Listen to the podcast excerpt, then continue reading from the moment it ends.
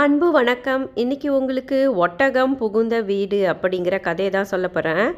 இந்த படத்தின் பேர் கதா, அதாவது ஆயிரத்தி தொள்ளாயிரத்தி எண்பத்தி மூணில் வந்திருக்கு.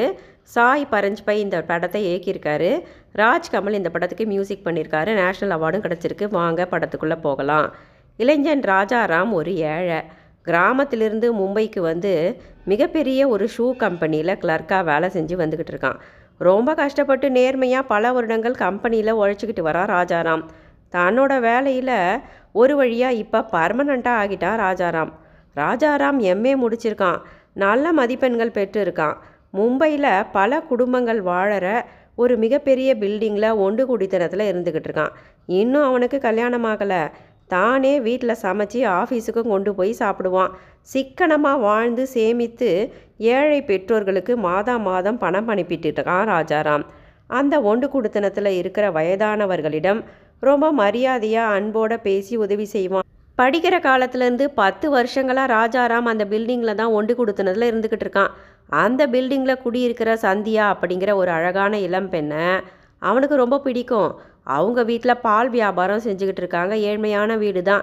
தினமும் சந்தியா தான் ராஜாராமுக்கு மில்க் பாட்டில் கொண்டு வந்து தருவா. சந்தியாவுக்கு ராஜாராமை பிடிக்கும். சந்தியா வந்த உடனே அப்படியே பரபரத்து போயிடுவான் அவன். சந்தியாவை உட்கார வச்சு தான் வீட்டுக்கு வரும்போதெல்லாம் அவளுக்கு ஆசையாக டீ போட்டு கொடுப்பான் ராஜாராம். அவளும் அன்பாத குடிச்சிட்டு போவா. அவனது முன்னேற்றத்தில் அவள் மிகவும் சந்தோஷப்பட்டுக்கிட்டு இருக்கா. ராஜாராம் உண்மையில் அமைதியான சந்தியாவை பல வருடங்களாக மனதார காதலிச்சுக்கிட்டு இருக்கான். ஆனால் சொல்ல தயங்கிக்கிட்டு இருக்கான்.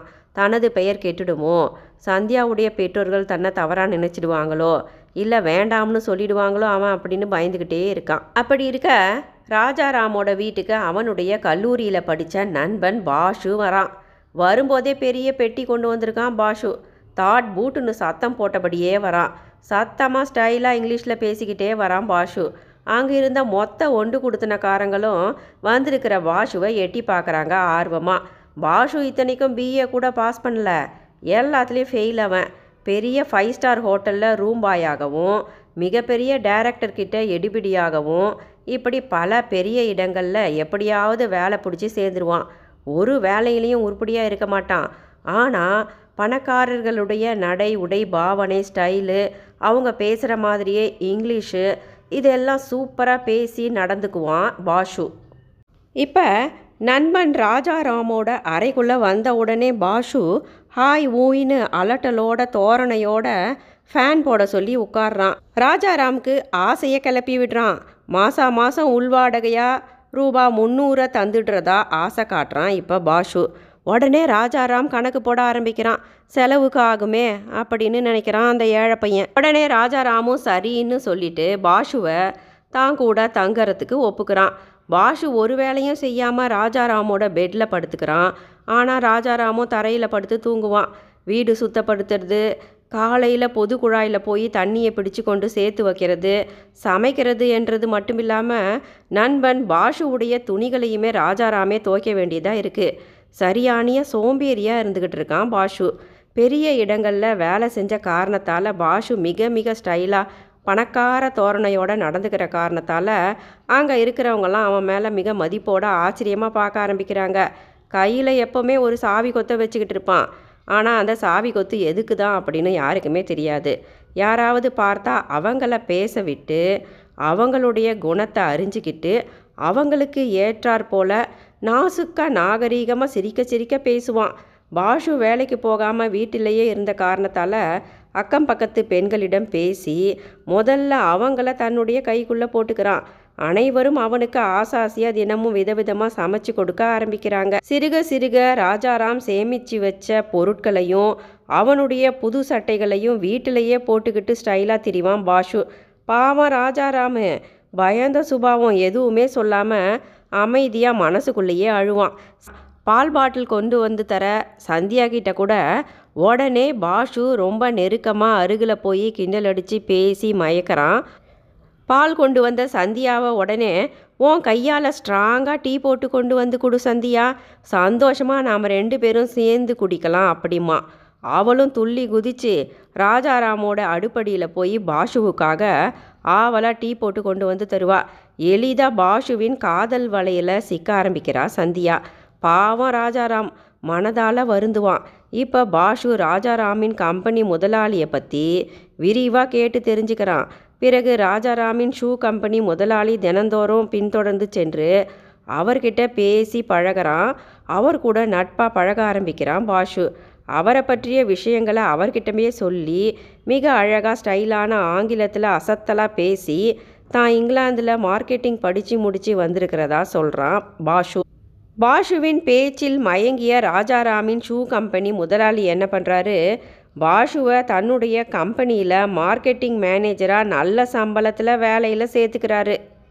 எம்ஏ படித்து நல்ல மதிப்பெண்கள் பெற்ற ராஜாராம் பத்து வருஷமாக கம்பெனியில் நேர்மையாக உழைச்சி இன்னமும் கிளர்க்காக தான் இருக்கான். ஆனால் இப்போ வந்த ஃப்ராடு பாஷு வாய் ஜாலத்தால் பெரிய வேலையில் நல்ல சம்பளத்தில் அவனுக்கு மேலதிகாரியாகவே சேர்ந்துட்டான். ராஜாராம் வாயே திறக்கலை, நண்பனை காட்டியும் கொடுக்கலை. நாட்கள் அப்படியே நகருது. ராஜாராம் தன்னுடைய நண்பன்கிட்ட முந்நூறு ரூபா மாதம் தரதா சொன்னியடா, மாதங்கள் ஓடிக்கிட்டே இருக்குது, இன்னும் ஒரு பைசா கூடவும் கொடுக்கலையே அப்படின்னு கேட்குறான். உடனே பாஷு நக்கலடிக்க ஆரம்பிக்கிறான். ஏன் அலையிற, என்னோட அடுத்த மாத சம்பளத்தில் கணக்கு போட்டு எல்லா பணத்தையும் முழுசாக ஒரு முறை கொடுத்துடுறேன் அப்படின்னு சொல்கிறான் பாஷு. அது மட்டும் இல்லாமல் ராஜாராம் சேமித்து வச்ச பணத்தையும் பிடுங்கி கொண்டு போய் லேவிஷாக செலவு செய்ய ஆரம்பிக்கிறான் பாஷு. பாஷு இப்போ ஷூ கம்பெனி முதலாளிக்கு நெருங்கிய நண்பனாகிட்டான்.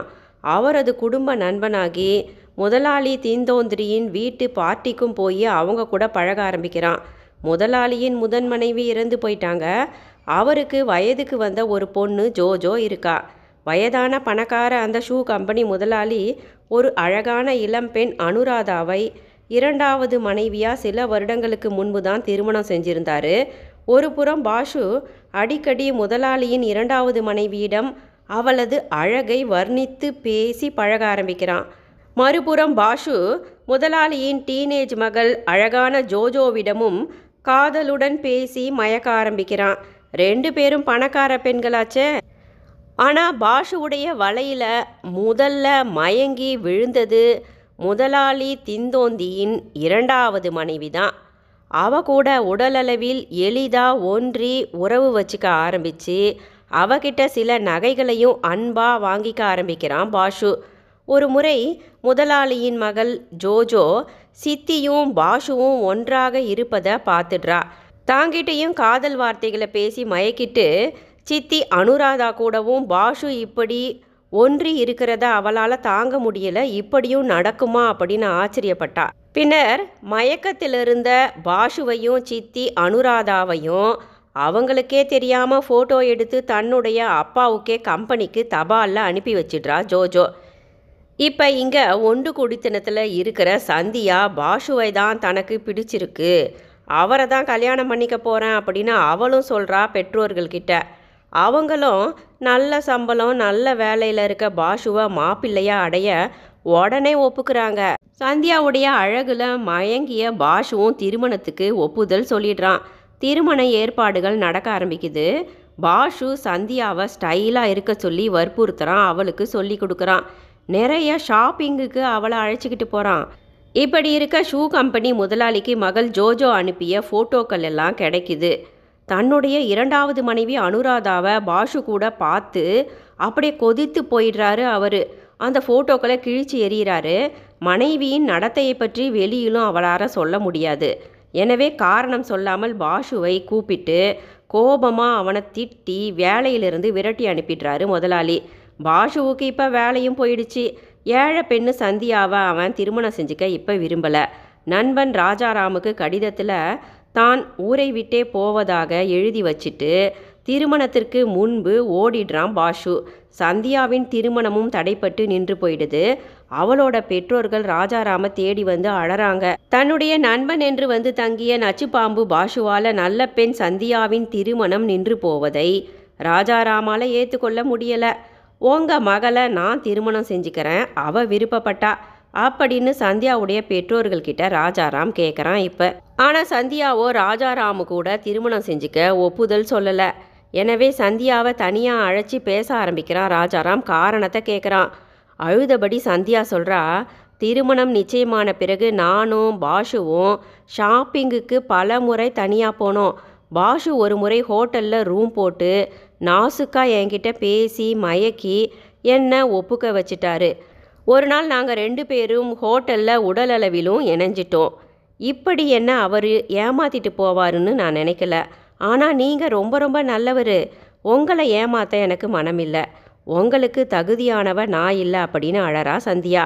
ஆனால் கல்லூரி காலத்திலிருந்து ஒருதலையாக காதலித்து வந்த அந்த நல்ல பொண்ணு சந்தியாவை கடைசியில் மனதார ஏற்றுக்கிட்டு திருமணமும் செஞ்சுக்கிட்டான் ராஜாராம். இந்த பெரும் உலகத்தில் நம்முடைய சிறிய வீடு தான் நம்மோட சொர்க்கம். பொறாமைக்காரர்களையும் தீயவர்களையும் உள்ளே சேர்த்துக்கிட்டோம்னா அது நமக்கு நரகமாகிடும். நன்றி.